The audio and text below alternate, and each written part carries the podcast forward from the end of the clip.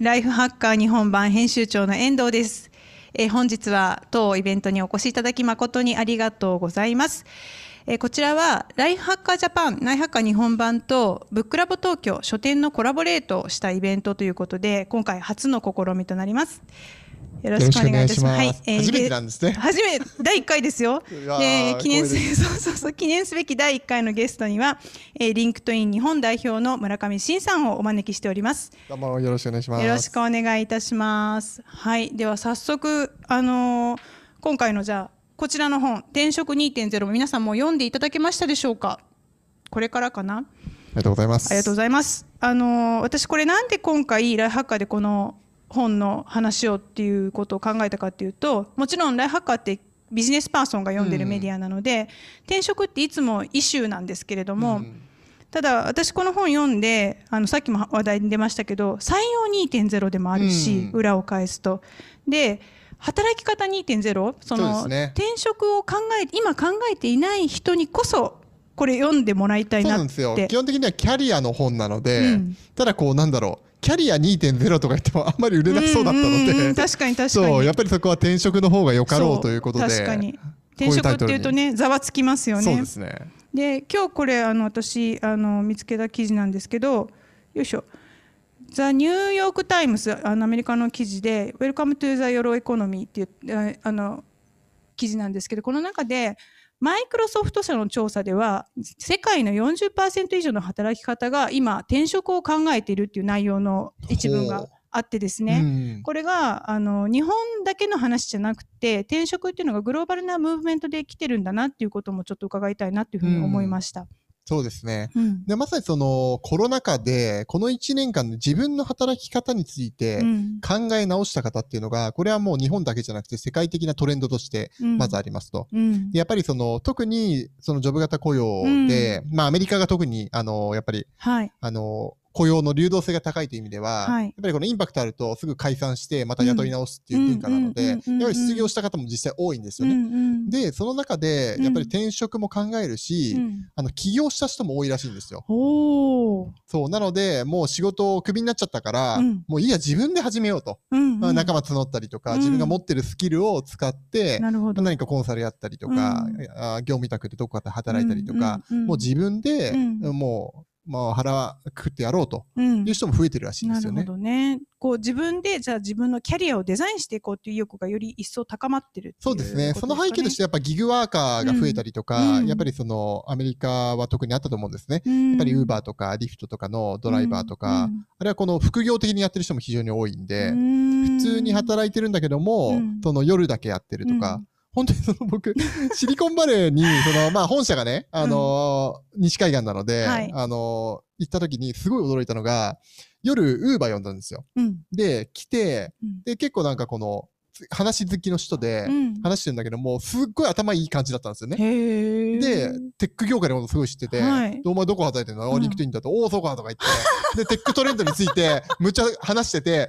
俺はなんでウーバーのドライバーとこんな話をしてるんだろうと思って、お前、何やってんだ普段仕事って言ったら、俺、Google のデータアナリストだって言ってて、え、なんで Google で働いてんのにウーバーやってんのって言ったら、うん。いやもう家賃が上がりすぎて、実際ちょっとでも、なんかこの、まあ、どうせ暇だから夜、うん、あの3時間ぐらいだけ暇の時、ウーバーやってんだよって言ってて、Google の？そう、データアナ Google リストのソフトウェアエンジニアなんですよ。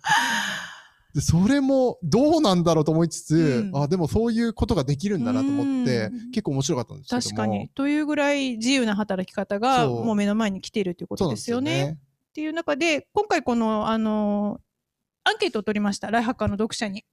このイベント開催にあたってねで転職のイメージは割とポジティブさすがライフハッカーそうですね。ネガティブゼロって。ゼロっていうさすがライフハッカー読者。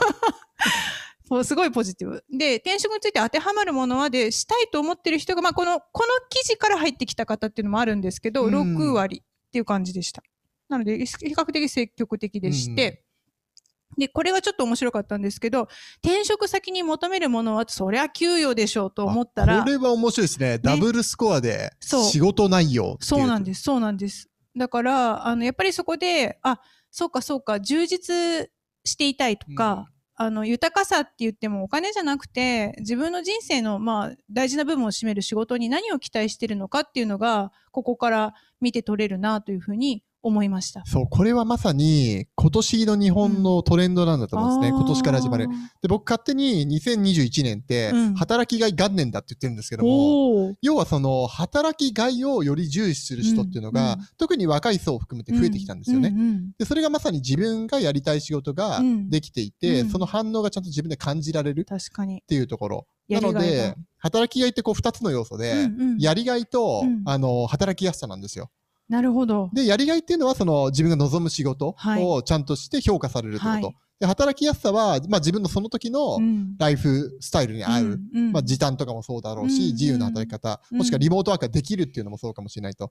で、これが2つ掛け合わさるとうん、働きがいを感じやすいと思うんですよね。なるほど。で、これがやっぱりこのコロナの影響もすごい受けていて、はいはい。やっぱりこれをどうするか、自分の中でどうしていくかっていうのが、うん結構テーマになってる人が増えてきたのかなと思います。ね。そうですね。でもそのあたりが多分この転職2.0の中にたくさんそうですね。詰まっ。ている感じですよね。コロナ真っ只中にスタートして書いた本なんで。もう今のムードがギュッと詰まってますよね。そうです。だから僕ちょうど1年前です。うんあの、4月の26日かな？うん。に、あとちょうど本当1年前ですね。に、全く知らない編集者からリンクトインでメッセージが来たんですあ、よ。じゃあぴったり去年の今日。そうそうそう。本当にもう1年前。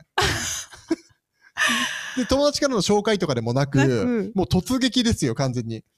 で、たまに来るんですよやりますね。そういう、そう。売り込みが。売り込みが。で、そうしたら、なんかこの、しっかりした企画書とともに、もうすごい熱い人でもういろんな村上さんの記事を見ましたと。で、うん。コロナで、まあいろいろ大変な人多いんで、ええ。こういうアングルでぜひうん。話しませんか、本にしませんかっていうのを見たら、ほほあ、結構あるね、それと思って、うんうんうんうん。じゃあちょっと一回打ち合わせしましょうって言って始まったのが、この本なの。それは優秀な編集者の方ですね。そうそうそう。私その企画書見たいですね。面白かったですよ、本当に。本当に。今度こっそりと。ぜひこっはいそり参考にしたいですね。くど著者を口説く企画書ね。でも多分ね、うん本を慣れてる人はあれを見てもちょっと違うかもしれない。なんかね、そう僕とやっぱ相性なんですよね。で僕って非常にロジカルにこう、はいやる癖があるんで、いそこにピタッとはまって、なんか企画書というかパワポみたいな、うん、なんかロロジックツリーみたいなのが出てきて、そういうのがグッときたわけですね。そうですね刺さる企画書だったわけですね。はい。今度本の企画も最初はうん2人でもうひたすらロジックツリーを書いてたんですよ。それへ編集者っぽくない。そうそうそう。本の作り方として非常に異例で、なんでこう、本当にコンサルがチャートを書くような形で、本の骨子っていう章立てをうんロジックツリーで書いて、で、二人でこれだとこうなんか、んもう MECE じゃないみたいな、こう、抜け漏れがある。漏れなくダブりなく。で、こういうアングルで突っ込んだ場合どうなのかっていうので、うん本の内容の強度を上げるっていうのを、すうんライターさん入れる前に最初にやったんですよ。なるほどね。じゃあ骨格からできてる本なんですね、これね。そこで二人で納得できて、うんようやく、うんえーライティングに入ったって感じです。なるほど。意外でした。意外というか、でも言われてみたらそうだねって感じの内容ですね。はい。ということで本の内容に移っていきたいと思います。そう、2.0の背景ってちょっと話してましたけど、なぜ今、なぜ2.0、そして2.0と呼びたくなった理由って何かありますか？そうですね。うん。これやっぱりもう4.0ぐらいじゃないっていうふうに結構言われたんですけども、うん。やっぱりその僕の中で1.0って旧来のその日本型雇用、うん。いわゆるメンバーシップ型と呼ばれているもの、はいで、ジョブ型雇用って言われてるのがちょうどここ1年ぐらいだと思うんですよね。はいはい、よきます。で、以前から言われてはいたんですけども、そんなに大きなムーブメントにはなかったと。うん。で、ただこの1年ぐらいやっぱり日経新聞とかいろんなメディアで、はいい、よいよジョブ型雇用来るねと。うんで、大企業も、もう全社員ジョブ型に移行しますみたいな。うんということは、あの、ソニーさんとか、はいあ富士通さんとか、日立さんとか言い出し始めて、うんみんな、あれ？そろそろ来るなっていう感じうんに、なんか世の中になってきたなと思って、やっぱこれが1.0と2.0なんだろうというふうに自分の中では思ったんですよね。で、日本型雇用っていうのは、その3つの特徴があって、はい。1つがその終身雇用。はい。で、2つ目が年功序列。はい。で、3番目が企業別労働組合と。うんこの3要素がいわゆる日本型雇用を定義してると思うんですけども、はい。もう終身雇用も年功序列も、うん。まあ、業界によりきりですけども、うん。ほぼほぼ、まあ、特に終身雇用は壊れてますと。年功序列もなんとなく残ってるんだけども、うんまあ、IT 企業なんかではかなり実力主義になってたりとかしますという中で、うんじゃあ次何っていうところがうんまだしっかり定義されてなかったと。はい。で、なんならば、ジョブ型雇用をちゃんとやっているのって、やっぱ日本の文化にないんで、はい。あの、まあ、外資系企業、日本法人だけだと思うんですよね。はい。で、そういう意味だと、ちょうど日本企業から、まあ、初めての外資転職をしてうんうんうんうん、まあ、今もう3年半ぐらい経ったんですけども、はまあ、その両方が、まだ情報としてフレッシュなうちに、うん。自分にもあるので、ままあ、これはやっぱり違いをかけるなとも思いましたし、やっぱりこの、かなり違うんだよっていうところうん。を分かりやすくするためには、やっぱ1.0、2.0にした方がいいかなとうん。いうので、まあ、この2.0なるほどというタイトルになりました。ご自身のご経験とちょうどこの潮目の変わり目のところでそうですね。まさにこの、そこがぴったり一致したっていうのもあります。うんうん。うんうんなるほどなるほど。わかりました。そう今だから日本の雇用のスタイルがどんどん変わっていっていますよねはいという中でご自身のごそう だからさっきも話したんだけどそうですね。そういう意味だと、いわゆる本当に転職っぽい転職って今回が初めてなんですね、私。そう意外なことに。そう。あの、前職のヤフーっていうところを、まあ、退職して、はい。あの、次の会社に就職するっていう、まあ、いわゆる転職はこれが初めてで、うんうんあの、ちょうど僕、その時って40になる時だったんですけども、まあ、かなりのこう、大ジャンプ、はい。うんカルチャーもね、言語も違うようなところに飛び込むっていうので、そうですよね。だから外資系企業にお勤めになるのが初めて初めてですね。でそもそも留学経験もないですし、ええ。あの、海外で住んだことも全くないですし、そこもなんかすごいこうみんなに元勇気づけられる感じもしますけど。となぜかね、あの、うん。みんなから帰国子女だと思われてるんですけども、なんか思っちゃうんですもうけど全くないですから、はい。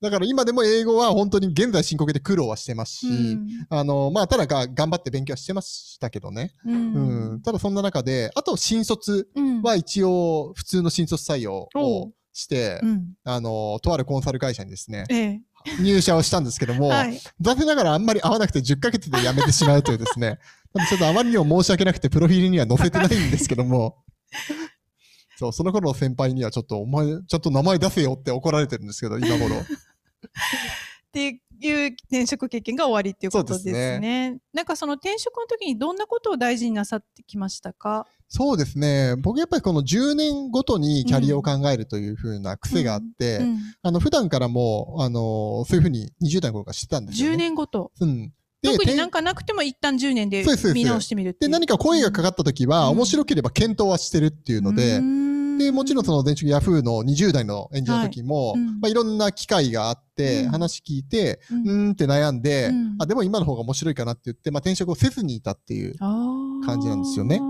ど。で、意外と秋っぽいので、新しい仕事はしたかったんですけども、幸いなことにこのヤフー自体がどんどんこう大きくなる、うん事業が広がっていくところだったんで、ですねいろんな事業を社内にいながらできたんですよね。はい。で、ソフトバンクグループも、まあ、世話しない会社なんで、ええ あの、いろんな会社がこうくっついたり、できたりしてて、で、僕も最大だとその、5個ぐらい兼務をしてたんですよ。はい。いろんな事業5を。個兼務？そうですね。なんで、この、取締役も2社ぐらいグループでやってましたし、1個はその、インド法人の、現地法人のボードメンバーもやってましたし、うんなんで結構、転職のインパクトみたいなのがうんう、ん社内であったので、十分社内で。十分社内であったんで、あのーまあ、特に外に出る必要はなかったっていうとも言えますね。なるほど。ん十分新しいチャレンジとか刺激とかっていうのが、そうです。ヤフーの中でも。でもやっぱりここに戻ると、うんその、やっぱ自分の、自分がこのどうやってこの世の中に貢献できるのかなっていうところをやっぱりいつも考えているっていうのがあって、ええでそれと自分が持っているバリューはい。をこう出せるかどうかっていうところ、はそこがあったところってやっぱ楽しいと思うんですよねああ、。なるほど。で、大昔だとモバイルインターネットっていうのをうん早くからやっていたゆえに、はいまあ、ヤフーにその自分たちがやってた会社が買収されて、うんうんまあ、ヤフーモバイルをやることになって、うんで、そうするとやっぱりこの、もうモバイルインターネットが来るっていうのは自分の中では、うん。もう革新的な、はい。絶対来る未来だったんで、うんうん。まあ、まあ普通に広がるだろうと。うん。で、その中でやっぱ物を作ってみんなが使ってくれて、うん。どんどんこの使ってくれる人が増えて、うん。で、フィードバックも得られるっていうと、うん。これやっぱ楽しいんですよね。うん。で、結果、便利だって思ってくれるような人が増えたりとか、それこそその自分が関わったアプリが、うん。この電車の隣の人が見てくれて、こうヤフーニュースとかヤフーテキとか見てて、うん。乗り換え案内とか使ってるとワクワクするじゃないですかあ、これはやっぱ自分がやってることが、世の中に何らかのインパクトを与えてると。いや、もう見えるインパクトですよね。そう。これはやっぱりむちゃむちゃやりがいがあるわけですよね。で、そういうのをやっぱりいつも求めてると。で、それができる会社、できるロールうんを常に、うんえー求めて、うんそういう意味で今でもずっとオープンで、えー捉えてます。なるほど。自分のバリューを最大化できて、でそこにファンというか楽しみも喜びもあるし、そねれが社会の中にインパクトを与えて、人のためになるっていうことがもうまためっちゃ嬉しいっていう、そういうそうそうそう。これも完全に持論なんですけども、はいその働くってなんだろうってあるじゃないですか。はいはいはい。で、人生100年って言われてる中で、うんやっぱり80年ぐらい働くんだとすると、うん少なくとも企業の寿命って平均25年ぐらいなんで、ええまあ4回ぐらいは会社を変わるんですよね。変わらざるを得ないですね。。だから誰しもこれからは4回は転職する時代なんですよね。あで、その中で、じゃあ、やっぱりそうしたら会社に、この頼るわけにいかないじゃないですか。どっちかというと自分が何がしたいか、あ、そうですそね。の、まあなんかこう25年単位で、うん会社とどういう関係性で、はい、はい。で、結局仕事っていうのは、うん社会に対する窓だと思うんですよね、個人が持っている。はい、はい、はない仕事を通じて、うんもちろんその生活の糧も得るし、うんうんうん通じて会社が何かこの世の中にバリューを提供してるからうんお金になってるわけじゃないですか。うんなのでそこのバリューを社会にこう広げるための、うんまあ、一部を担っているっていう。なんで仕事って僕すい。ごい本来的に楽しいはずなんですよね。はい。で、そこが感じられれば絶対楽しいと思うのでうんうんうんうん、でそれをその時々でどうするかっていうふうにん自分の目線で考えると。そうですね、うんだから会社っていうのは、まあ、窓だし自分のバリューを発揮するためのパートナーみたいな位置づそうです、けですかね。そうです。うんそれをやっぱりうまくこうんの操縦していくうんことがやっぱりこれから大事なんじゃないかと。そうですね。まあ、そこがなんかこう2.0的な転職かなというふうに思うんですけども、ズバリじゃあ2.0時代の転職っていうのはあのご著書の中でその我慢しないとか、うん。あとは学歴ブランド関係なしとか、うん。楽しさを追求していいみたいなこともおっしゃってましたけど市場価値を上げるっていうキーワードが非常に印象に残ったそんでけどうですすね。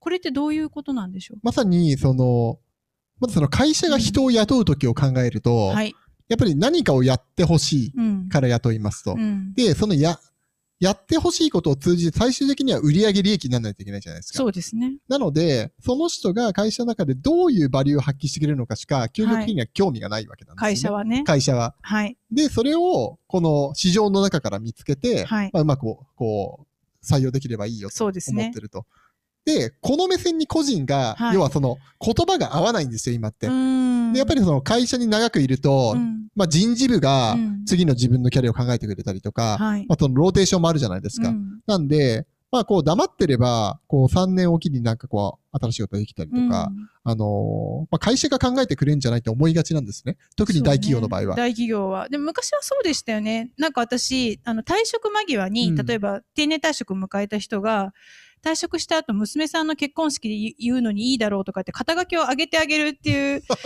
お話を聞いたことがあるんですよ。はいはいおじ、おじさんの、もう今ある某大企業ですよ。なるほど普。通の誰もが知ってるテレビコマーシャルで見るような大企業で、そういうことを知ってたこ昔はね、うんよかったよねって、いいのかみたいな感じなんだけど、だからそういう世話の見方はもうないですよね。そうですね。なんで本来は、それはうん昭和の時代はうまく回ってたんですよね。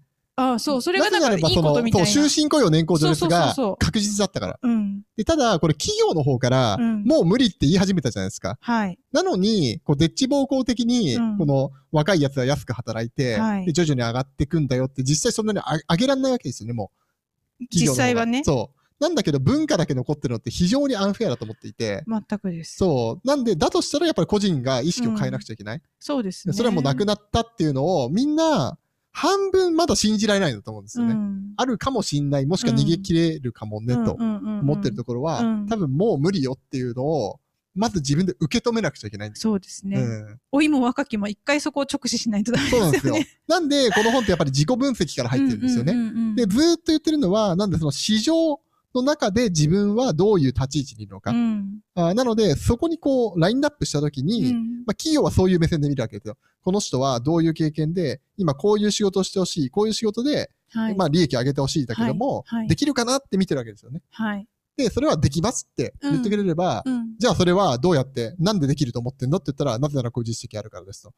で、その実績はうちの会社でもちゃんとと発揮できるのって言ったら、うん発揮できると思います。なぜならこうだからですっていう風な会話ができればうん、うんうんうんうんその人ってやっぱり市場価値として、なるほどそ。の確立するじゃないですか。なるほど。なんで、こういうプロトコルをやっぱり身につけないと、うんうんあの、マッチングができなくなってくると。そうですね。だから採用する人の言語にちゃんとこうマッチしていないと、そうです、そうです。あの、私ってこんなにすごいんですって全然違う言葉でシャウトしていても、そうそうそう。その、だから、あ、すごいの分かりましたと。うんでも、これ入ってから、ちゃんと発揮できますかっていう時に、できますだけだとやっぱり心もとないわけですよ。はい。その、やっぱ論拠が必要ですよね。そうですね。それをどうやって見せるのかっていうところ。うんうんうんうんで、これがもう、本当本の中でも書いてある、はい。あの、タグ付けだったりとか、はい情報発信だったりとか、はいネットワーキングっていうところで、うんそれを、この、できるんだよっていう角度を上げてうん見せなくちゃいけないいう。見せなくちゃいけないそうですねということですね。で、そこでだから、市場価値を上げるっていうのはイコールそういうことってことですよね。す自分の、まあ、価値を見える化することで、まあ、一旦価値が上がって、うんで、フィットする仕事をすることで、また実績ができてて、そういうふうに価値を上げていくイメージでしょうか。なるほど、なるほど。なんかね、市場価値を上げるってなんか魅力的に聞こえて、うん。上げられるんだ、転職すれば。そうで、市場価値に関しては、そなの、うん学歴がすごくそこに影響するのって、はい。まあ、新卒ぐらいなんですよね。そうですね。うんそこしか見るとこないですかそう、ら。なぜ、そう、なぜならば、あの、他の経験がないかはいらなんですよ。うん。なので、これって、この、上がっていけばいくほど職位が、あの、学歴ってそん、本当に見られなくなるんですよね。なるほど。で、それよりかは、うん。今までの経験と、はい結。局のところ、再現性のあるうん。スキルっていうのが一番大事なわけですよなんで、あ、前の会社では、ですごいですね、とう。んで、来てから発揮できるのっていうのが一番の問題があって、それが、あの、理路整然と示せる人は、なるほどもう。すぐに転職ができるんですよね。はい。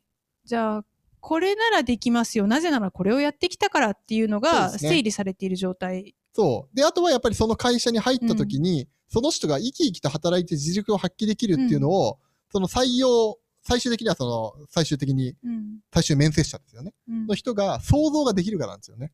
絵がね。そう、絵が見えるかっていう。あ、こいつはこう、うちにいたら、こう、すげえ働いてる感じするな、と。周りも楽しそうだね、みたいな。なので最近カルチャーフィットとか言うじゃないですか言い。ますね。なんでカルチャーフィットもその一角で、うんうんうんうんやっぱりカルチャー合わない人っていうのは、はいこの人ちょっと合わないんじゃないのと思うわけですよね。働いてる姿がイメージできないと。うんなんでやっぱり重要なんですよね。なるほどね。そこもじゃあカルチャーの部分も含めてタグ、タグ付けというか自分ってこういうカルチャーが好きなんだよね、大事にしてるよねって価値観みたいなのを整理した方が良さそうですね。そうですねなるほど。あとなんか我慢しない働き方っていうこともおっしゃっていて、うんなんかね、我慢、仕事って我慢大みたいな言葉があるぐらいで、我慢しがちな気がするん我慢しがちです我慢はしちゃダメ？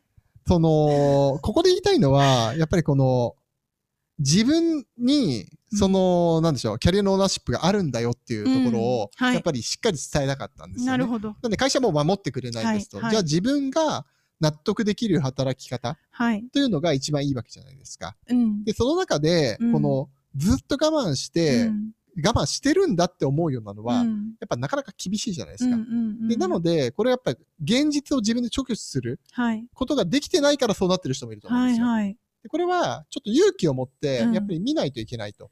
そうですね。そうですね。そこで何が一番その我慢してんだろうと。で、それはどうやったら変えられるんだろうっていうところで、んうんうんだとしたら、もう本当にこう、そだとしたら会社を変えるしかないってなるかもしれないし、うんうんうんもしくは会社の中で、うんあの移動ができるんだったらそれで済む場合もあるかもしれないと。うんうんうんなんでそこの解像度をやうんっぱり上げていかないといけないんですよね。で、それが給料が安いからもうしょうがなく我慢してるのかって言ったら、うんうんうんもう給料上げる方法を考うんうんえなくちゃいけないです。うん確かに。じゃあ何が我慢に当たっていて、何なら我慢できるのかとか、じゃあまあ我慢しないなら一番どこが我慢したくないのかみたいなのも解像度上げて、一旦フラットにそこも直視した方がいいそうです。ですよね。その中で転職っていうのが手段として、はい。あの解決に役立つんだったらば、もっと気軽に考えたらどうですかっていうご提案なんですよね。なので、もう転職ってもう裏切り者って未だに言われることもありますけども、だいぶカジになってきて、はいその年々その転職率っていうのは上がってるわけですよ。ええなので、やっぱりこの気軽な手段として、えええー何かその我慢をしてるんであれば、うん転職によってそれが変わるんであれば、うん。してみたらどうですか？そうですね。というところ。で、そうやってキャリアをつけて、うん。その市場の中でね、うん。えー価値が認められるようになってくると、うん。今度は自分がやりたい仕事を選べるようになるわけですよ。うんうんうん。なので、この仕事面白そうだからうん。やってみようとか、で、声かけられた時にうん。考えて合わないからちょっといいですっていう風になった場合はうんうんうんうん。選択肢が持てるじゃないですか。うん。そうすると我慢の数が減ってくんですよね。確かに。それはだから完全にオーナーシップを理解して身についてる状態オーナーになってる状態ですよね。そうです。ね。当たり前ですけどね。そう、当たり前なんですけども、これやっぱり、そうすると、どんどん、この、年を経るごとに、うん。キャリアを積むごとに、はい。我慢する要素が少なくなってくるんですよ。どんどんどんどんオーナーにオーナーとしてコントロールが効くようになってくるってことですよね。そうなんかそのオーナーシップ当たり前なんですけどいまいちだからオーナーになりきれてないっていうのがそう。やっぱり僕がうん。ずっといろんな市場見てて思うのが、そこがまだやっぱり、あのーうまくできてない方が多いんじゃないかと思って。うんうんうんうんうんそれはわかりますなんかあんまり整理できてなかったり、うんあとはできている自分の十分なキャリアがあってもそのタグ付け的に整理できてないから、あんまりこう自信がなかったりとか、ね。なんか我慢してるとで、かそもそもやっぱりキャリア教育っていうのを、はい、日本の教育の中で受けてないんだなっていうのも分かりました。そう、受けてないですよね、我々ね。ないですないですそう、多分誰も受けてないと思うんですよ。はい、はい、で、これってやっぱり問題なんですよね。ほうだって、いや、日本の社会システム全体が、要はその、企業に、要は社会福祉とか教育システムを結構押し付けた面があって、うん、国策として。そうですね国策としてだからそこは体制として昔のだから戦後の。経済昔はうまく回ってたんですよ、それで。はい結局製造業が、まあはい今でも大きなボリュームがあって。中心でそう。なんで、なんで朝9時に来なくちゃいけないかって言ったら、工場のラインが動くのは9時だからですとか、そういう話なんですよね。全くですなんで時間は守りましょうって、うんうんうんすべてそこからこうできてきたそうで文化なんですよ。すねだからそこに乗っかっていくベルトコンベヤーとしていい大学に入ればいいっていうところまでしか我々の世代は教育受けてないですそうよねです、そうです。で、なぜ学歴が大事かっていうと、うん普通に言われたことをしっかりとこなせるっていう、うんその証明になるからなんですよ、ね。そうですね日本の教育システムの中で。うんテストをちゃんと点を取ってきた、地道に暗記をしてきました。暗記してきました。マークシートつけ間違そうそうそう。えませんだとしたら、会社に入って新卒でまっさらで入って、まあ、いわゆる地地頭と呼ばれるものですよね。うんうんで、会社で必要なことをちゃんと覚えて、うん。3年経ったら一人前になれるかっていうのを、うん。この将来の証明として学歴が有効に活用できていたから。うんうんうん。なんでみんな学歴で並べてたんですよね。確かに。でこの人が自分のキャリアのオーナーになれるわけがないですよね。そうなんですよ。の発想でいくと。そうなんですよ。ただ昔は回ってたんで。回ってたけど気づいて世の中見たらなんかあれって感じが。であとは、やっぱりその、自分もそうなんですけども、仕事をしてる人のロールモデルはい。っていうのが、やっぱり親しかいないんですよね。やっぱりその、親が何してたかによって自分のキャリア感ってすごい影響を受けていて、はい。他の大人が働いていることってあんま知らないんですよね。知らない。で、これやっぱりそう、学生の相談を受けてて思ったんですけども、だってね、ミレニアル、もっとね、うん。こう、Z 世代の子たちはい。話してても、ええ。そこだけやっぱり考え方がが僕からすると古かったりとかして、はい。あやっぱりこの親の影響なんだなと。でもそれ以外に情報ないんだから、うん。で学校でもそういう教育をしてないんだからうん当たり前だなと思っていて、そうですね。そう。だとまあそれもだから本をしっかりまとめようと思った一つの動機でもあるんです確かに。よね。みんな目を覚ませみたいな。そうそうそう。で、やっぱりこう、それをちゃんと、うん。なんだろう、強圧アクションができる形で体系化された本っていうのがあんま世の中になかったんですよ。そうですねで、僕も、まあ提案を受けて、うんまあそうかと思っていろいろリサーチをしていろんな本を読んだんですけども、はいなかなかこうやっぱり、これっていうのはなくて、うんあ、意外といけんじゃねと思って。そうなんですよ。なるほどそのそのご担当の方もじゃあ着目点がバッチリ良かったですねそうですね。うん、素晴らしい分かりました。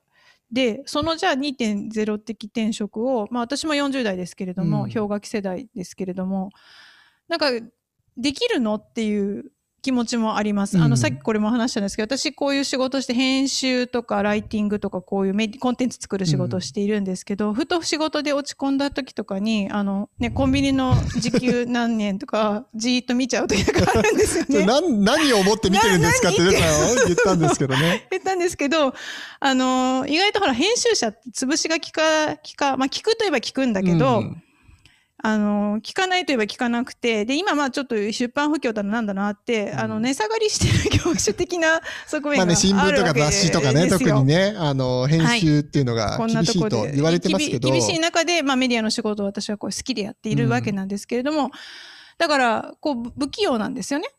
で自信もないしやりたいこともで特に仕事ってやりたいことありますとかん。命がけてこれよって人ってそんなに実はいないんじゃないかと思ってて。ないいですよ。その志を持って働いてる人なんていないと思います、そうそうそう。本当に。そう。でメディアはなんかそういう人がかっこいいからあおそあと 煽ってっていうかまあ取材もしますし、はい。ご紹介したりっていうのはあるんだけれどもまあ普通のあの一人一人の仕事があそこにあるっていうだけであってあのみんながプロジェクト X みたいな派手な派手というかね、うん輝いてなきゃいけない世の中じゃなくてもっと普通の人がみんな転職考えなきゃいけないでもどうすればっていう気持ちがあるかなって思うんですよう。ね。うんこういうなんかで自信もないしやりたいこともないっていう人にはなんかどうやってアドバイスするんです？そうなんですよ。これね、僕もそのなんかビジネスプランコンテストとか、はい。いろいろ審査員とかするんですけども、ええ。もうなんかみんなこう、世界を変えるとか、うんうんうん。なんかビッグビジョンみたいなのやるんですけども、本当かって思うんですよ。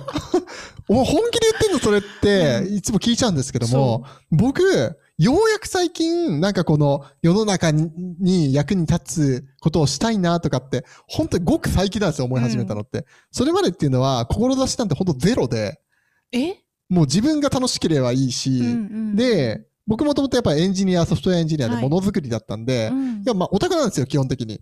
なので、知ってましてました？あーよかったよかった。いや、最近で僕がエンジニアだっていうと驚く人が増えたんですよ。村上さん企画の人だと思ってましたって言われて。あそう、プロデューサー感があるのか知らないですけど。プロデューサー感はある。プロデューサー感はあるけど、私はそこは存じ上げております。わかりました。はありがとうございます。なので、要は自分が楽しい、こう、うん。もの作って楽しいことは、うん。まあ、他の人も楽しかろうっていう、うん。うんうんこうオタクっぽい思い込みがあるわけですよ。なんで、この昔のこのずっとモバイルインターネット僕、もうい i モードが生まれる前から、ええ。そのシリコンバレーで出会って、はい。で、それをいち早く技術を身につけた結果、うんうん。まあ今のその KDDI のガラケーのね、EasyWave っていうのの裏方で作ってたんですけども、えで、だって僕インターネット大好きで、もうずーっとデスクトップでインターネット、もう寝る間も惜しんでやってて、で、やっぱり、いつでもどこでもネットが使えたらうん。楽しいに決まってるじゃないと思ってたわけですよ。で、それがが手のひらに来たって言ったら、うん。もう世の中絶対こうなるなと思って、だって便利だし楽しいもんっていう。で、それにこう、作る、ものづくる人として関わってたのははいはい、超楽しいわけですよ。ええなんで、これって別に、志でも何でもなくて、うん自分が楽しい。そう、自分が楽しいし、多分世の中こうなるよねっていう、うんその淡い期待を込めた願望でしかなかったんですよね。うんうんうんただそれで別に20年ぐらいキャリアを積み重ねてこられたんで、なるほど。あの、そういうやり方もありますと。うんうん、で、僕常にうん隣とか近くに、はい、それなんかこの、ビジョンが大きいタイプの人がいるんですよね。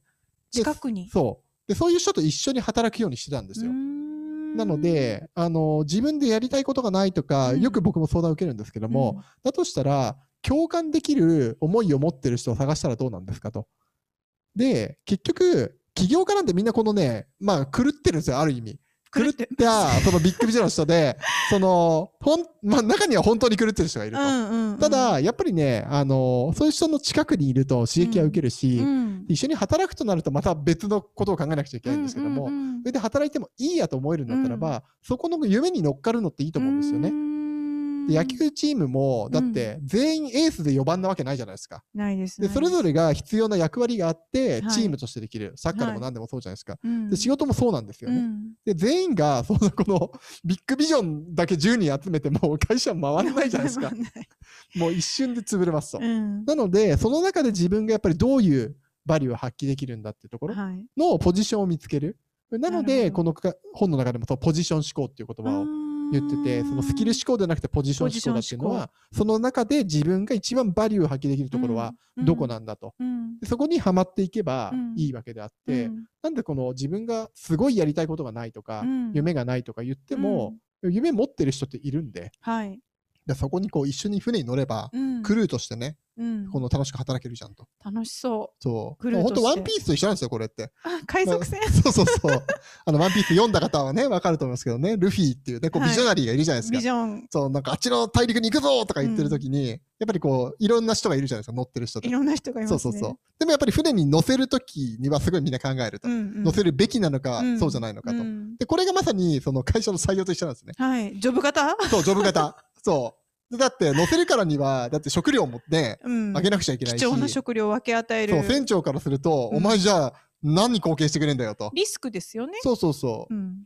なんで、そこがまさにもう、なんかスタートアップの採用って、ね。僕よくワンピースで例えるんですけどああも、確かに。そう。船に乗る、そのタイミングで乗るべきでない人もうん。もちろんいて、乗るべき人もいると。そうですね。そうですね。だからとある島にたどり着いた後に取りたい人とそうそうそうそ島に行く航海の時に取りたい人は違うわけだう。違うからわけですね。だから今この船がどこに向かっていて、うんどんなビジョンを持っていてどこに共感できるだから俺は甲板を磨きたいみたいそうそうそうなそう。感じのそれはまさにこの対話なんですよ。これは対等なうん対話であって、うんだこう会社が偉いとかではなくて、やっぱりその期間、うん船に乗っている期間にうん、お互いどういうそのうんコミットをするんだと。そうですね、で、会社はこういうことをしてほしいと思ってると。うんで、俺はその期待以上できるよと。一海賊としてね一海賊としてと。で、それがちゃんとできたらば、ちゃんと山分けしてねと。山分けしてねっていうことですそういうよね。ことなんですね。なるほどね。そういう、そういう発想。ででも今意外とちょっと話が、夢が広がっちゃった感じだけど、だから地味な仕事でもいいわけですもんねこれが。あのだし小さな共感でもこういうことが好きだなとか、こういうことをしてる会社だったら共感できるなっていうところをちょっと一個見ていくとか、そういう感じですかね。そうですね。ルフィがいいとか。ルフィそう、がいないそれはもう本当に好みの世界なんで、うん。人それぞれ、やっぱ自分と向き合って、うん。何がやっぱりこう自分がこう楽しさを感じるのか。うんうんうんうんうん。なのでやっぱりご自身と向き合うときに、うん。やっぱりこの人それぞれ何を楽しいと思うかっうん。て仕事違うと思うんですそうよね。ですね。でやっぱりこう淡々とオペレーションをこううんチューニングしていくようなのが好きな人もいるし、はい。新しいことをやるのが好きな人もいると。はい。でそれはもういい悪いじゃなくて、うん。もうご自身の中の好き嫌いなんで、はい。好きな方を選べばいいんですよね。なるほどいいも悪いもなくて好き嫌い。で好みで選んでっていいってことですね。はい。でその子で必要なじゃあ自分の棚卸しってことなんですけど自分にタグ付けをしてはどうかっていう提案が本の中であって、でも自分さっきもねお伝えしましたけど自分で自分のことってよくわからない。私は編集って仕事をやってきたらバクッと全部体的に編集だみたいな感じ。の時はどうやってタグ付けしていけばいいんでしょうか？これね、一番僕、初めにお勧めしてるのはやっぱうん。他己紹介なんですよね。ほでやっぱり自分のことをよく知っている仲間に、う、うん、この、私のことを誰かに紹介するときにどうやって言うっていうのを、言ってもらうんですよ。はい恥ずかしい。そう、恥ずかしいけども、それってすごい気づきがあって緊、張もしますね。と自分の中で多分こう言うだろうなっていうのがあっても、うん。なんかね、驚きの一言が出てくるんですよ、大体。そう。で、もしくは自分が強みだと思ってたのに、うん。全然この一発目で言ってくれないとか、自分が強みと思ってるのに出てこないそう相手から。そうそう。だから例えばその紹介されるときに、この編集でなんちゃらって言ってほしいのに、うんうんうんうんいや、飲み会で面白い子がいてさ、とか言われるわけですよねそ。そこみたいな。そうそう、そこみたいな。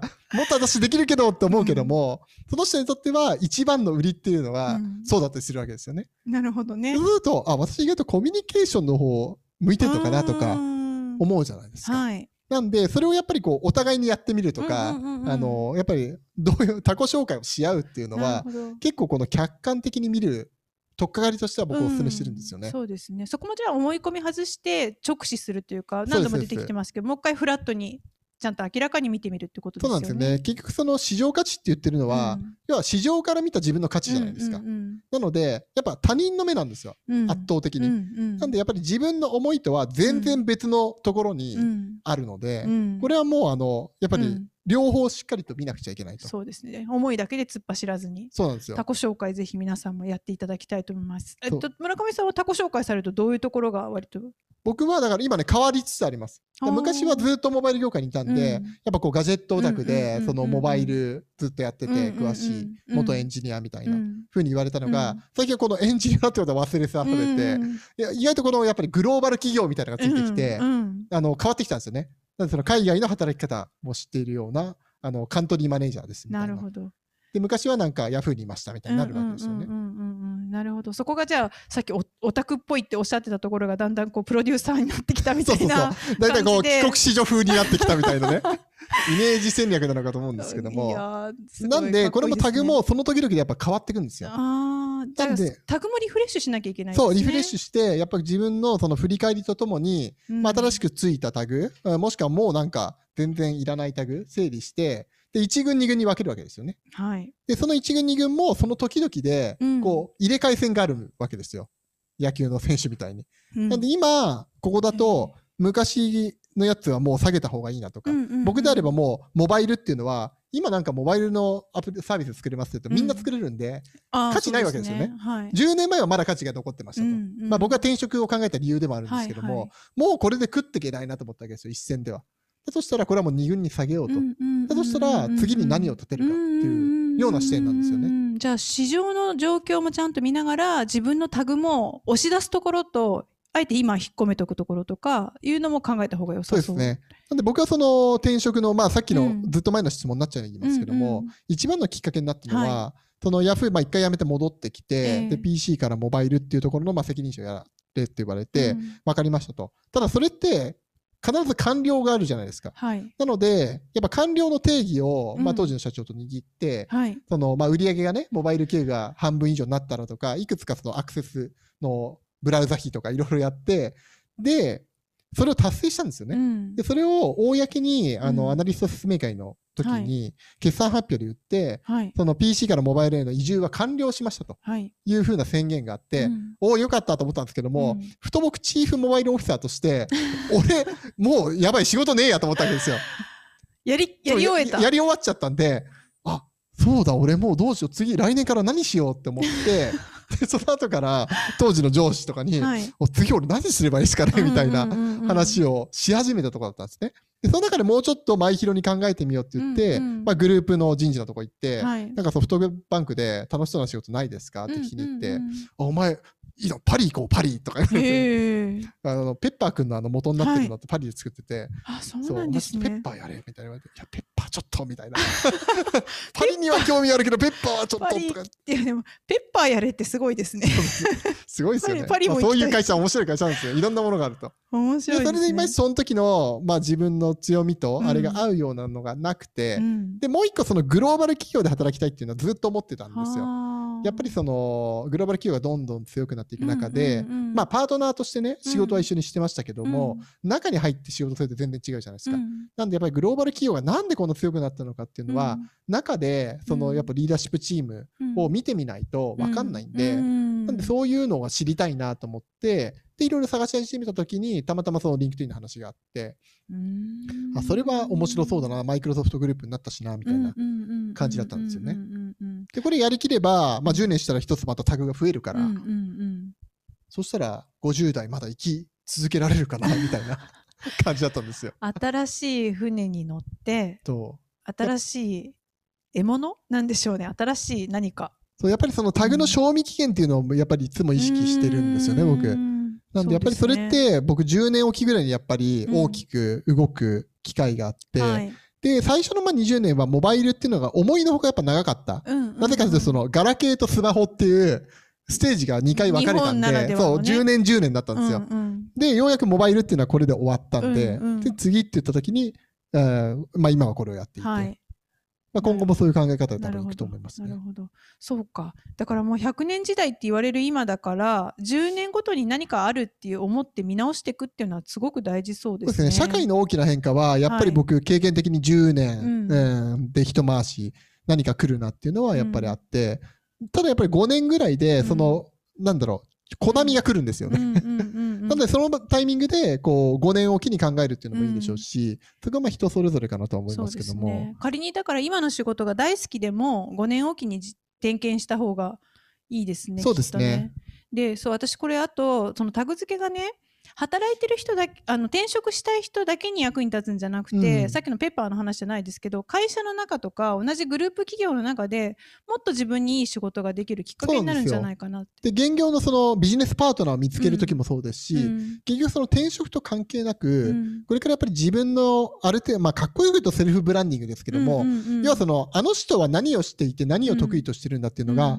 分かった方がうん。チャンスは広がるわけですよね。でで、SNS もね、全盛時代なわけであって、うん分かりやすいタグをつけて、それをやっぱり僕は発信してくださいって言ってるんですよ。なので、タグ付けの情報発信うんをセットにすると、うんやっぱりこのネットワークの中で認知がされるんですよね。なるほどで、そうすると、本当に営業マンであっても営業しなくて済むようになるわけですよ。あもう営業例えばもがうだって、もう、こういうソリューションが得意だって分かっててうんうんうんうん、それが、まあ、流行り始めたら、もう第一人者になってれば、うん絶対みんな相談来るじゃないですか。そうしたら営業する必要がないですようね。んすでにもう見える化されそうそうているから。そう。で、そこに打ち込めば、絶対売れるわけですから。なるほど。そうタグ付け。これ本の中にはタグのリストもありますよね。関東おまけとして。お。まけとして、はい。なので試してみると良さそうですけれども。どんな感じのタグタグ？だからそタグ付けの中にも例えば、えっと、分解と解放っていうフレームワークだったりとか。そうですね。基本的にそのタグになるのっていうのは、うん。まあまあ5つの要素をまあ挙げてるんですけども、例えばその業種だとか、スキルだとか、うん。あとはそのコンピテンシーっていうようなものを代表的に挙げてるんですけども、はい。これをこのそれぞれで上げてかけていくと、あ表で言うとこう縦にかけていくといいっていうふうに言ってるんですよね。うんはい。でみんなこのなんかスキルばっかりつけようとするんですよね。なんで、使いこわかんないけど英語の勉強しますとか、うん。あの、あるじゃないですか、そういうのって。んんうん。ただそれっていうのはやっぱ経験と、合わさってないと実績にならないので、で、その中で、こう、どういうふうな、うん。このタグをつけていくか。うん。今だと例えば、そのコミュニケーションとか、そのマネジメントのスキルとか、要はいわゆるソフトスキルって言われてるような、この人と関わって、あの、バリを出していくようなコーチングとかもそうですし、はいこういうスキルとかがですね、すごい盛り上がってるわけですよ。うんなんで、これと、その自分が今やってきた実績と、おいる業界とかっていうのをかけていくと、まあ、一つのセットができるわけですよね。はいで、そうすると、あの、わかりやすいんですね。うん。例えばその採用者目線で見ると、うん。あこの人はこの業界でこういうことをやっていて、こういう能力を持っているんだなというのが分かると。うん。でそれを証明する実績っていうのはこうなってるんだなっていうのが分かると、じゃあ、それは、あ、だったらば、うちの会社に来ても、それを発揮してくれるだろうってなるじゃないですか。で、こういうような考え方がやっぱり大事で、で、それを特にこのネットワークで発信していくこと、で結構 SNS に発信するの怖いって人も多いと思うんですけども、これオンラインだけじゃなくて、このオフラインのネットワークでも一緒だと思うんですよね。なんで、やっぱりこの誰かいい人紹介してくんないって、こういう会話って普通にあるじゃないですか。ありますありま。ですその時に、その人が第一早期するかどうかなんですよね。で例えばちょっとなんか、ウェブサイト作りたいんだけど、うん誰かいい人知らないって言った時に、うんその人の中で検索がされて、うんあ、なんかウェブサイト作ってる、あ、うんフリーであいつなんかいいサイト作ってたな、みたいになると、まあ名前が浮かびますよはねと。いはい。その浮かんだ名前っていうのが強いわけですよ。だとしたら自分はどういう、うんそういう検索プロセスの中でうん第一早期されたいのかっていうことなんですよねだからあのあれとあれとあれといえばあの人って思い浮かんでもらうようなまさに。ことですよね。ちょっと例がないように例えばじゃあ私で言うと、まあ、こういうコンテンツの仕事をしていて、で女性で管理職で管理職、まあ、マネジメントのてうん経験があってっていうのがこう重なっていくとあの人っていうのを誰かにかつそのダイバーシティで、あ、うんなんかこの女性系のマッチングアップっていうメディアをやってる人みたいになるじゃないですかなり。ますね。でそうすると、こう、なんかじゃあ講演お願いして、テーマはダイバーシティってなった時に、うんうんうんあ、そうだってなるじゃないですか。っていう思いつき方をしてもらえるような発信をそう。オンラインオフライン問わずこう積極的にやっていった方がそうですね。で、それをこう出していけば、うんそういうふうなこう認知が進むので、何かあった時にやっぱり声をかけてもらいやすくなるんですよね。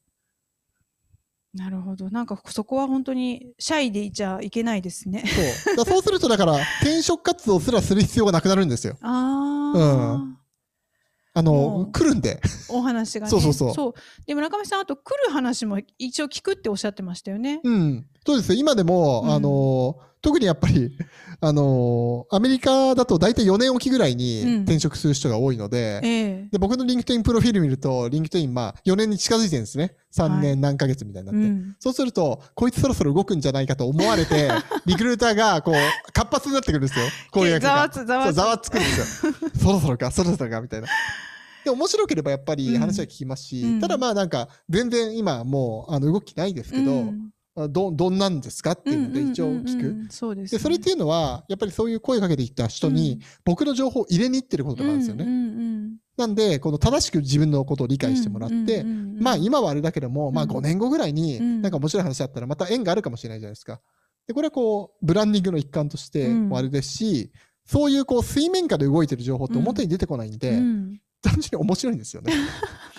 で、本当に、だから、本当にヨーロッパで有名うなんスタートアップが日本進出してこようとしてるのとかって、うん要は話として来るわけですよね。うんやっぱ日本のヘッドを探してますみたいな。はい。あ、お前日本来んだみたいな。へええ、なんで日本来んのみたいな。のので、本当に面白ければ、それこそその経営者とかと話すこともできるわけで、面白いし市場調査というか世の中を知るそうですね。で、向こうもそのタイミングが合わないことがあるっていうのはもう重々承知なのでただこう、緩く繋がっておきたいと思ってるわけですよねで、その人自身も別のことやるかもしれないし、いいですね。だから今転職する気がなくてもエージェントの人にちょっと会ってみるとかそうそうそ転職のサイトに登録してみるとかいうので、まあ、棚卸しとか客観視するきっかけになるう。かだからもしれないです、ね、ちゃんとこう話、まあ相性もあると思うんでうんうんうん、話ができそうだなっていう人は、どんどんやっぱり話してみて、あの、情報を入れに行くのもいいですし、あの、そこが正しく伝われば伝わるほど、あの、まあ、エージェントなんで、自分の代わりにやっぱ動いてくれるじゃないですか。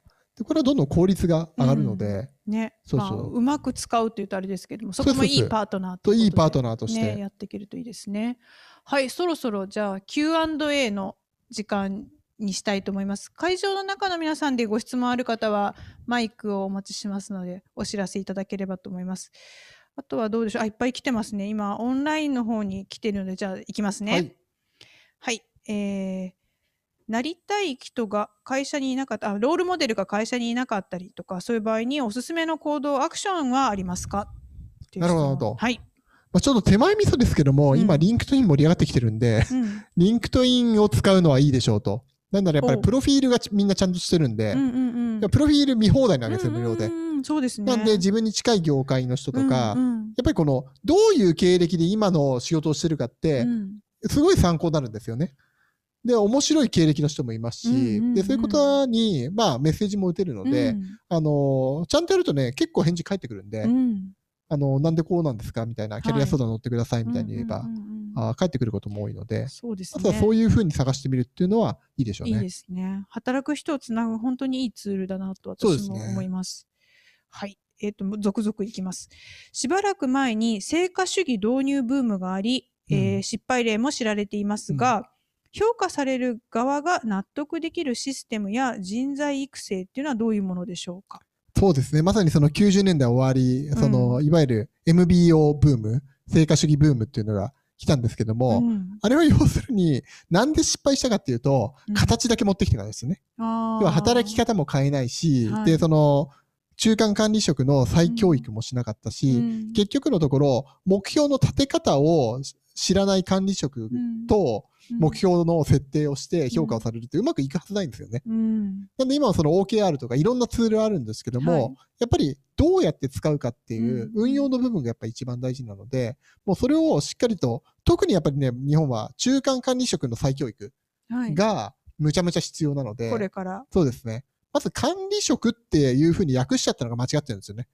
日本語の訳が間違ってる。そう、マネージメントを、うんいや、そのドラッガーとかでそのマネージメントが流行った時に、はい日本で管理職って訳しちゃった。うんで、マネージメントって管理じゃない、うんマネージメントって経営なんですよね。はい。で、管理ってコントロールじゃないです違か。います。なので、みんなコントロールしようとするから、で、特に日本のこの縦社会の儒教文化を引きずってるんで、目上が偉いみたいになっちゃって、これが複雑骨折をしてるのが今なんですよ。こじらかしてますね。そう、こじらかしてるんですよ、明らかに。なんで、ここの再教育は、この日本がこれからジョブ型に移行するって言われてる中で、本当に一番、もう一丁目一番地なんですよ。だからもうリスキリングがすごごい大事。うん。実はそこ、そこに社会課題がありますね。そうなんですよ。なるほど。なんかじゃあそこにもしかしたらフィットするタグを持ってる人はいい仕事ができるかもしそうです、れないです、ね。そうです。だからもうコーチングもそうですし、そういったこうスキルアップうんしていく。うん、で、もう企業の方は結構気づき始めてるんで、経営層は。なので、で、じゃあそれをどうしなくちゃいけないのかっていうのを今みんな頭を悩ましてるところだと思います。はい。転職の機会につながる人がいたら嬉しいです。あとはですね、タグの賞味期限という考え方に深く共感いたしました。まだないキャリアを築いていきたい場合、特に意識した方がいいことってありますか？そうですね。やっぱりそのホットなタグっていうのがあるんですよね。その時代時代に。まあありますね賞味期限もあるし、うんやっぱそこって波があって、で、例えばその自分が働いている業界の中で何がホットかっていうのは、求人を見るのが一番早いんですよね。はい。で、例えばそのリンクトインは求人も出てますし、まあ、ええ他のサイトでも見ればいいと思うんですけども。この求人が多いねとか。この求人がむちゃむちゃ出てて、うんうんあと、ずっと出てるなっていうのがあるんですよ。ありますね。要するに、人が足んないわけですよ。それずっとオープンしてるのっていうのは。んんうんうんなん、で、その、結構いいポジションなのになかなか埋まんないなっていうのは、うんうんそこにギャップがあるんですよね、需給の。なんで、こういうのは多分、中の、その、求人票を見ると、うん多分、理解が進むんですよね。うんうん今だと、例えばデータサイエンティストみたいな、はい。そういうスキルを持ってる人が少ないっていうと、やっぱ人がいないってなるじゃないですか。ええで、こういうのは中にホットなタグが隠れてるんで、はいそういう視点でこう継続的に見てると、おだんだん分かって理解が深まるかなと思います。なるほど、なるほど。まあ、だからデータサイエンスとか AI とかそういった領域ってすごく注目されてますけど、そういうのはもちろんのこと、ずっと出っ放し、ずっと求人されてる何かっていうのに、こう、敏感でいると。そうですね。で、僕、これ、まあ、本にも書いたんですけども、はい昔からその、有価証券報告書を見るのが趣味うんうんの一環で、すごい趣味ですね。いい趣味してますね。いい趣味してるでしょ。でも面白いんです。だってさ、あの、上場企業公開しなくちゃいけないから、はい。あんまり聞けないような情報のもう宝の宝庫なんですよ。うん、でも出てますね、そう、自分の強みも弱みも全部出していて、ええ特にリスクサイドに関しては、はい。普段ね、だって人事の採用ページなんていいことしか言ってないのが、うん実はこういうリスクがあって、うん競合がこういてって全部書いてあるじゃないですか。なんで、業界1位の有価証券、有価、UFO を見るだけで、相当な情報が分かっていて、で、まず業界の理解が深まりますと。うん。で、プラス僕、そのカテゴリーのうん、まずスタートアップ、はい。日本もスタートアップシーン盛り上がってきたんで、うん。まあグローバルも含めて、うん。どういうスタートアップが登場してるのか、うん。何を解決しようとしてるのかっていうところに、うん。もう一つその、業界1位の王者と、うん。まあ戦おうとしている人たちの、いやこうピンポイントにソリューションをやろうとしてると。なるほど、ね。で、この2つをまず調べると、うんある程度の解像度で見れるようになるんですねなる。ほど。で、プラス、その中でいけてる会社のうん求人情報を見るんですよ。で、スタートアップも、1個頭抜けてきたところも、ホームページ行くと必ず求人出てるじゃないですか。はい。今オはいープンしてますって。はいでそういうのを見ると、うん、あ、そこ足んないんだなとか。そこね？ってそいうう。で、昔僕だからその、なんでしょう、アマゾンエコーみたいなのあるじゃないですか。はい。あれが出るっていうのもうん何年も前に分かってたわけですよ。自分の中では。うんなんでかというと、アマゾンのシアトルの中に音声系のエンジニアの募集とかずっと出てるから。すごいとこ見てますね。で、そうすると、えーで、ハードウェアうんのうんその設計とか音声のエンジニアとか言ってうん、で、そういう情報を総合するとう、んあ、なんかそういう音声入力のエージェントを作ろうとしてるなっていうことは、まあ、想像つくわけですよね。なんで出た時も、あ、やっぱりなっていう感じなんですよ。もうなんかた推理してますね。そうそうそう。でもそうすると推理のこの確率が上がってくんで、解像度が上がってくるからまあ、注目してる業種とか自分が関心のあるジャンルでずっと求人見ておくとそうです、そう。でその中でやっぱり自分と合いそうなものっていうのがあって、うんうん。あともうちょい頑張ると、うんこうステップアップできるかもなっていうのは、うん。自分で勉強して、もしくは現業で経験を積めば、うん。そこにこういけるかもしれないんで、はい。そしたらこう自分のね、あうん。のステップアップのチャンスにもなりますから。なるほど。という考え方がいいそうです。すごくあの実際にためになる内容でありがとうございました。はい、いきます。えっ、と、100年時代と言われている今、70歳以降でも働く人が増えていくと思います。どのようなタグが登場してくると思いますか？そうですね。本当にだからちょうど今年ね、うんあのー法律も変わって、はい努力義務でありますけども、70歳、えーまで定年を伸ばすとうんなっていて、でも今の70歳って若いっすよね。そうですね。うん。全然あの、まあ、国会議員とかね、あの、現役でフルタイムで働いてる方が霞が関に周囲にたくさんいらっしゃいますし。いらっしゃいますね。で、僕の知ってる中でもやっぱりね、経営者の方でバリバリ現役の方多いので、はい。で、ただやっぱり、あのーまあ、体がね、自由が利かなくなってくるっていうのはあるので、その、ホワイトカラーの方がやっぱ強いでしょうねと。はい。なんで、今まで持っている知識を生かすっていうようなこともそうですし、あとはやっぱりね、例えばね、最近面白い記事僕見たんですけども、あの、アケルンっていうあの、スマートロックうん開発してるとこって、はいあの、70歳ぐらいのエンジニアの社員がいるんですよ。へえ。で、昔本当に戦後のバラック時代ぐらいから、この現役でこの電気、うん、要は日本を支えてきた一つの産業じゃないですか。で、はい。経験を積んだ方はい。のハードウェアエンジニアの方が、その設計と実装のところで、社員で働いてらっしゃるんですよね。すごいですね。なんで、やっぱそういうのってあると思うんですよね。うんうんなんで、やっぱりこの、意外とこの、アナログ回路とか、あーっていうのは、今逆にこのやる人が少なくなっちゃって、その昔やってた方の方が詳しかったりすると。昔ソニーでやってましたみたいな人。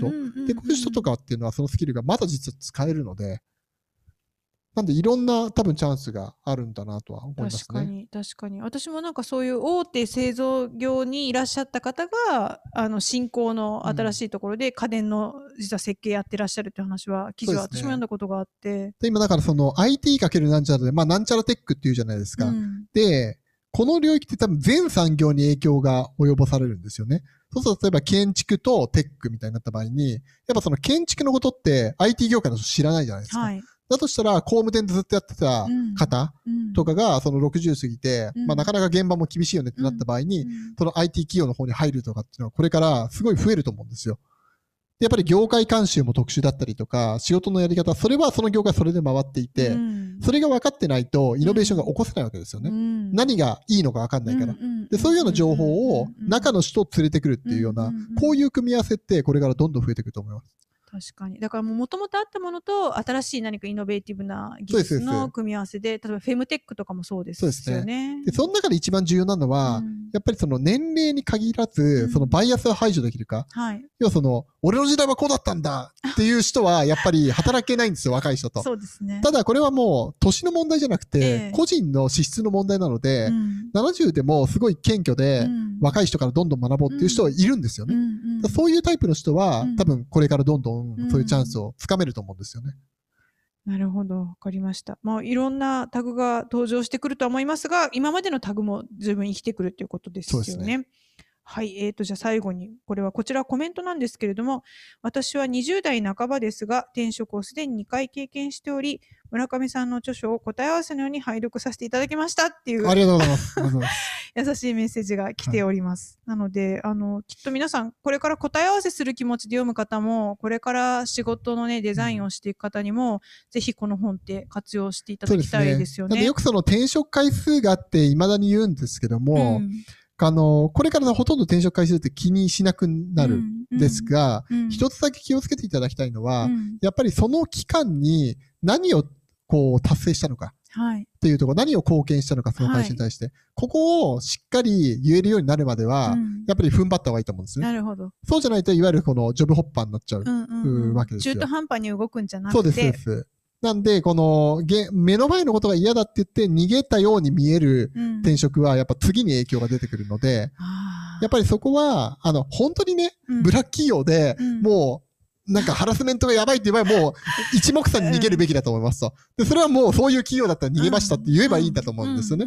ただそうじゃない場合は、やっぱりその期間、自分がどういう貢献を会社にできたんだっていうのが、しっかりと進めできるようになったらば、うんあー広く考えればいいかなと。うん、ポジティブな転職のために、そうですね自分のバリューをはっきりさせるために今いる場所で何かやりきって次を考えるそうですね。ことですね。わかりました。ありがとうございます。なんかもういろいろ考えちゃいましたが、時間がだんだん来ておりまして、最後にあの一言、転職とは、あるいは転職2.0とはでちょっと締めていただきたいなと思っております。一言お願いできますでしょうか。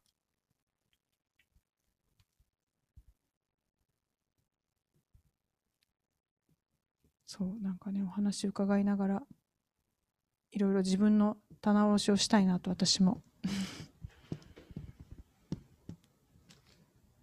はい。はい。ということじゃあ、お願いいたします。はい。ということで、まあ、働くを楽しくと。はい。そちらですね。はい。書いたんですけども、こっちねそう、やっぱり僕この本書いたきっかけでもあるんですけども、やっぱりこの、働くって楽しいですよね。うん、うん、僕もすごいこう働くの大好きで、うん、楽しく働いてるんですけども、やっぱりこの自分がやってることが何らか、あ社会の役に立つんだなっていう風な実感が得られると、うんもうこれは楽しいんですよね。うんなんでそういうような働き方が、うんこう一人でも多くの方がしてもらえると、はいおそれがこの本がきっかけになるんだとしたら、これほど嬉しいことはないと思いますので、最後にこの働くを楽しくしていきたいと。うん素晴らしいです。素晴らしいです。なんか日本の働く人がみんな楽しく働けてたら、そんないい世の中ないですよね。そうなんですよ。なんでそのモチベーションを持って働いた方がパフォーマンスが出るっていうのは、うん科学的に証明がされてるわけですよね。うんもういろんな論文も出てますと。はい。なので、だとしたら、うん今もしもね、うん日本が半分の方が我うん慢して働いてるんだとしたら、うんうんこの半分の方が楽しく働いたら、うんもう日本の GDP 倍になりますよね。明るい未来だ。そうそうそう。いや、本当にそういう話だと思うんですよ。ううんん。本当に。だからみんなが自分のことをちゃんと分かってオーナーになって、うん何ができるのか何がしたいのかはっきりできて、企業もちゃんと適切にそういう方、マッチングがだからパーフェクトなマッチングがいろんなところで起きれば、そう。だって業績が伸びるわけですし、うんで、そしたら個人の給料も上がるわけですし、はい。もうどんどん楽しくなって、楽しくなって、ハッピーになって、良くなっていくということで。そう、と信じてます、私は。はい。あの、私も、これを読者の皆さんにお届けできて、本当に、あの、嬉しいなと思っておりますありがとうございます。はい。本日はどうもありがとうございました。した村上さんに拍手をお願いいたします。ありがとうございます。ありがとうございます。